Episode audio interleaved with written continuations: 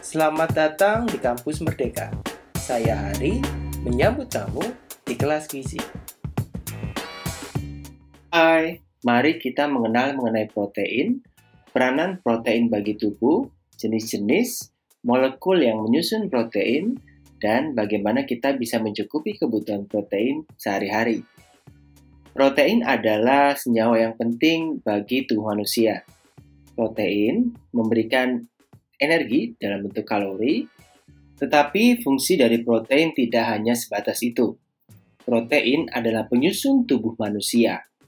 Di dalam sebagian besar jengkal dari tubuh kita, mulai dari ujung rambut sampai ujung kaki, terdiri atas sel, di mana sel itu membentuk jaringan dan organ. Apa sih yang menyusun sel? Sebagian besar adalah air. Selain air, terdapat protein. Protein menyusun organel menyusun cairan di dalam sel, menyusun banyak komponen yang diperlukan dari sel untuk berkembang. Protein juga menyusun rangkaian dari matriks yang di, ada di antara sekitaran sel untuk membentuk sebuah jaringan. Jadi, protein itu punya peranan penting bagi tubuh manusia. Protein sering juga disebut sebagai zat penyusun atau zat yang menjadi building block sebuah kehidupan termasuk manusia. Dengan mempelajari protein, kita akan mempelajari bagaimana protein yang ada di alam dapat dimanfaatkan oleh tubuh kita. Kita juga mempelajari molekul penyusunnya, yaitu asam amino. Apa sih protein itu? Kita sering mendengar bahwa protein ini adalah sebuah zat gizi yang banyak terdapat di dalam makanan hewani. Memang betul sih, makanan terutama lauk seperti telur, susu, daging, itu kaya akan protein. Tapi protein juga terdapat di dalam tubuh-tumbuhan. Terigu dan roti yang kita konsumsi juga mengandung protein. Selain itu, protein banyak terdapat pada biji-bijian dan polong-polongan, seperti kacang kedelai, kacang tanah, dan sebagainya.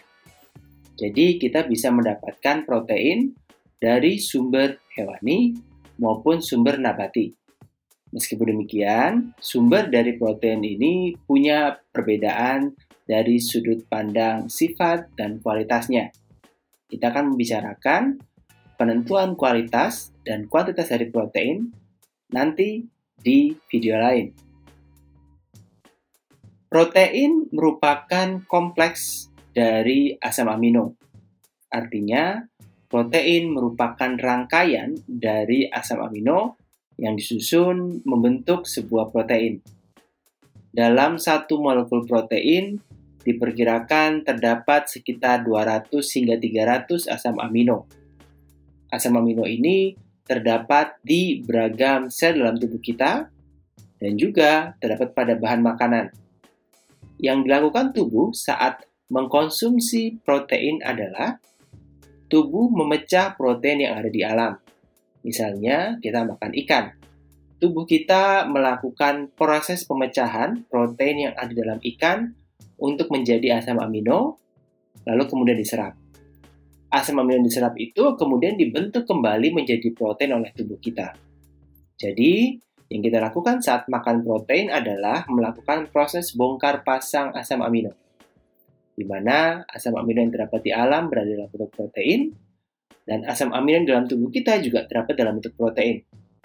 Yang dilakukan adalah memecah protein tersebut menjadi asam amino, asam amino diserap, lalu membentuk kembali protein yang dalam tubuh kita.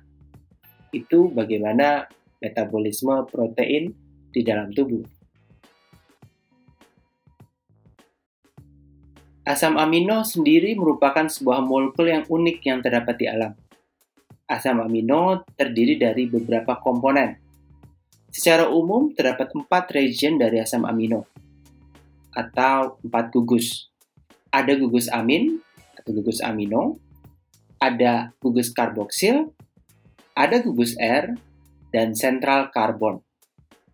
Gugus amino adalah bagian dari asam amino yang mengandung nitrogen. Gugus karboksil mengandung C, O, dan H.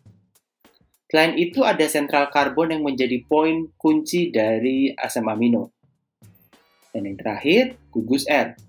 Gugus R ini adalah variasi dari beragam jenis untayan yang membuat setiap asam amino spesial. Ada banyak asam amino yang terdapat di alam dan dalam tubuh kita.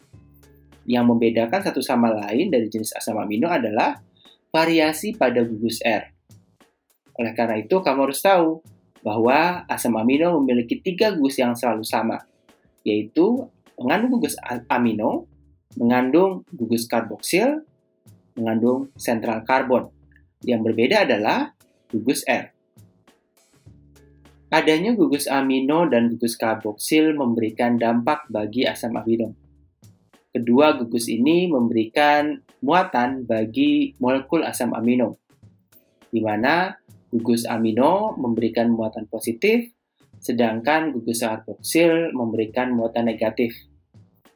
Hal ini yang menyebabkan sebagian dari molekul asam amino bersifat polar dan larut dalam air karena ada muatan positif dan muatan negatif.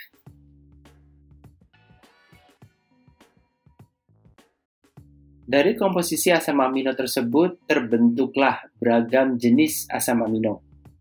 Mulai dari arginin, histidin, lisin yang memiliki gugus positif dan negatif, serta asam aspartat dan asam glutamat kalau dilihat secara molekulnya, meskipun memiliki struktur yang mirip, tetapi ada sedikit variasi dari asam amino asam amino tersebut.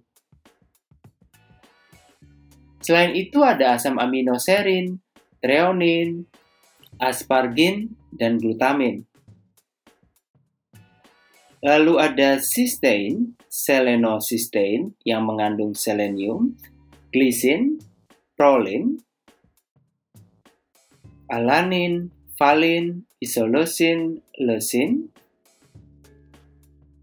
metionin, fenilalanin, tirosin, dan triptofan. Kesemuanya dari asam amino tersebut memiliki sifat dan struktur molekul yang bervariasi. Ada yang mengandung senyawa mineral, ada yang mengandung ring aromatik, dan sebagainya. Dan perbedaan ini saling melengkapi dari asam amino sehingga menghasilkan sebuah protein yang unik. Dan variasi ini menciptakan struktur tiga dimensi protein yang memiliki fungsi dan peranannya masing-masing di dalam tubuh manusia tergantung dari struktur asam amino yang membentuknya.